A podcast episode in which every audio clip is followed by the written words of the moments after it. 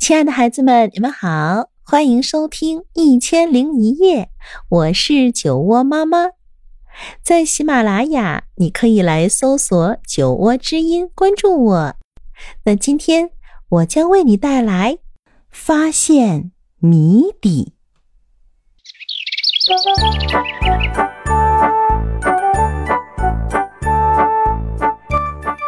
绵羊夏洛蒂一大早就在院子里跑来跑去。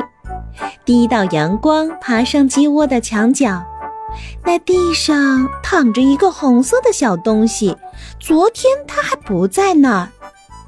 夏洛蒂变得胆怯起来，他小跑着走到跟前，想仔细看看那到底是什么东西。夏洛蒂皱着毛茸茸的前额。他一抬头，看到兔子费迪南正在草地上蹦蹦跳跳。费迪南，他喊道：“快来看！”费迪南跑过来，我捡到一个东西，咩！夏洛蒂咩咩的叫道，同时撅起了长嘴巴，指了指那个红色的东西。你知道这是什？费迪南用他的前腿把那个东西翻过来翻过去。嗯，很清楚，他说道：“这是一只兔子的耳套。”他把那个红色的东西套在耳朵上，兴奋地耸了耸鼻子。嗯，很实用，这下子耳朵就暖和了，再也不会觉得耳朵疼了。他把那个红色的东西脱下来，套到另一只耳朵上。嗯，本来应该有两只，他嘟哝着说：“另一只在哪里？”夏洛蒂。夏洛蒂转了一圈，嗯，这里没有第二只。没有第二只什么？奶牛罗莎晃晃悠悠凑过头来问道。兔子的耳套，夏洛蒂咩咩的叫道：“ 咩，我们只捡到一只，可是费迪南有两只耳朵，你看见另外一只了吗？”那东西呃长什么样子呢？罗莎问道。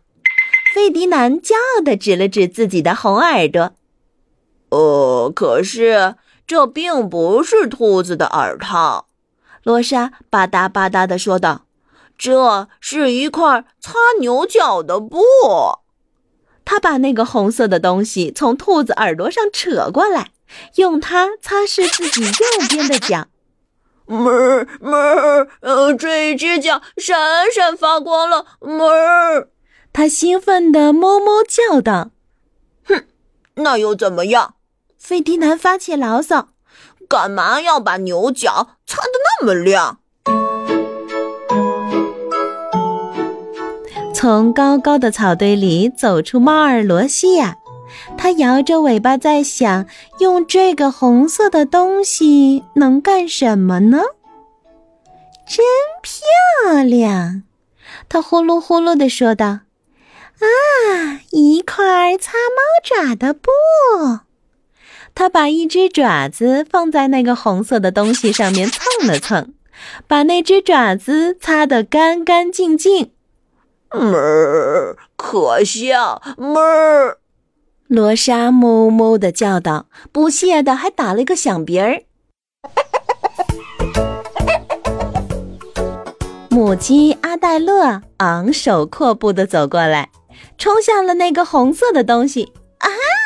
他叫道：“终于找到了一个孵蛋器。”他用嘴巴检查了一遍那个红色的东西，满意的咯咯叫起来。卢西亚眯缝着眼睛看着他：“你想把它占为己有？”他严厉的问道。毛驴埃米尔小跑着拐过了墙角，呵呵。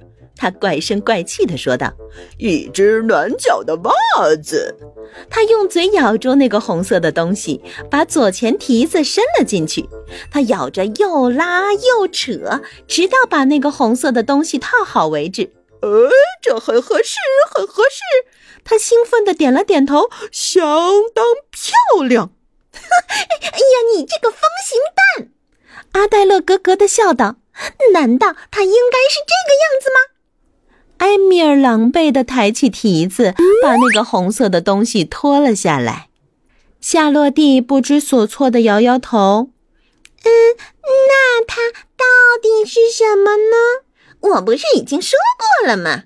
阿黛勒回答道：“这是一个孵蛋器。”他正想把那个红色的东西叼过来，但费迪南已经把他抓了过来。胡说！他生气地说道：“这是我的兔耳套。”罗莎愤怒地哞哞叫起来，试图用一只脚把那个红色的东西插起来，但是费迪南用牙齿紧紧咬住，硬拖着，死活不放。那个红色的东西变得越来越长，越来越薄。露西亚也用爪子扯住一根红线，哎，它发出呼噜声，迷惑不解地问道：“这到底是什么东西呢？”阿黛勒很快叼起线的另一端，他愤怒地来回扇着翅膀，“赶快松开，松开！”他尖声叫着。拉着红色的线头，横着飞过院子，窜上屋顶。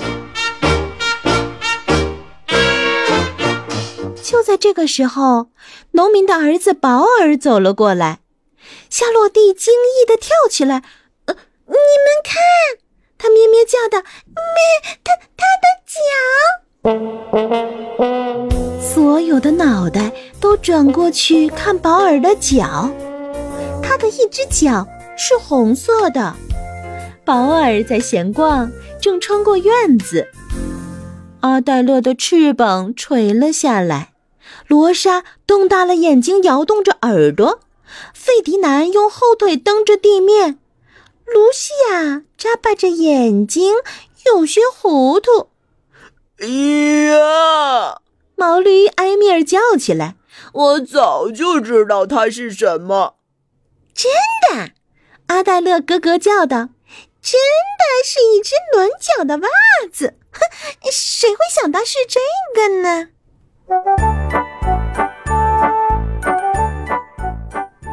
红色的线团缠绕着在院子里滚来滚去，埃米尔用蹄子把它推到一边，闷闷不乐看着这个滚动的线团。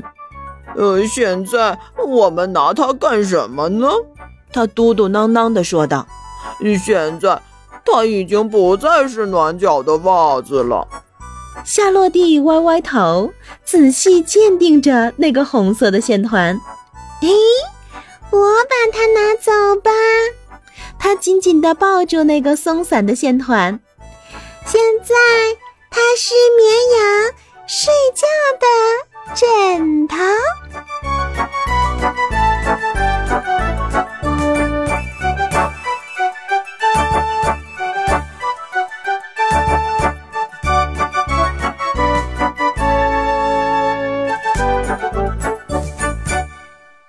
好了，可爱的孩子们，今天的故事啊就到这里。如果你喜欢我讲的故事，欢迎搜索订阅“酒窝之音”，酒窝妈妈在那里等着你。晚安喽。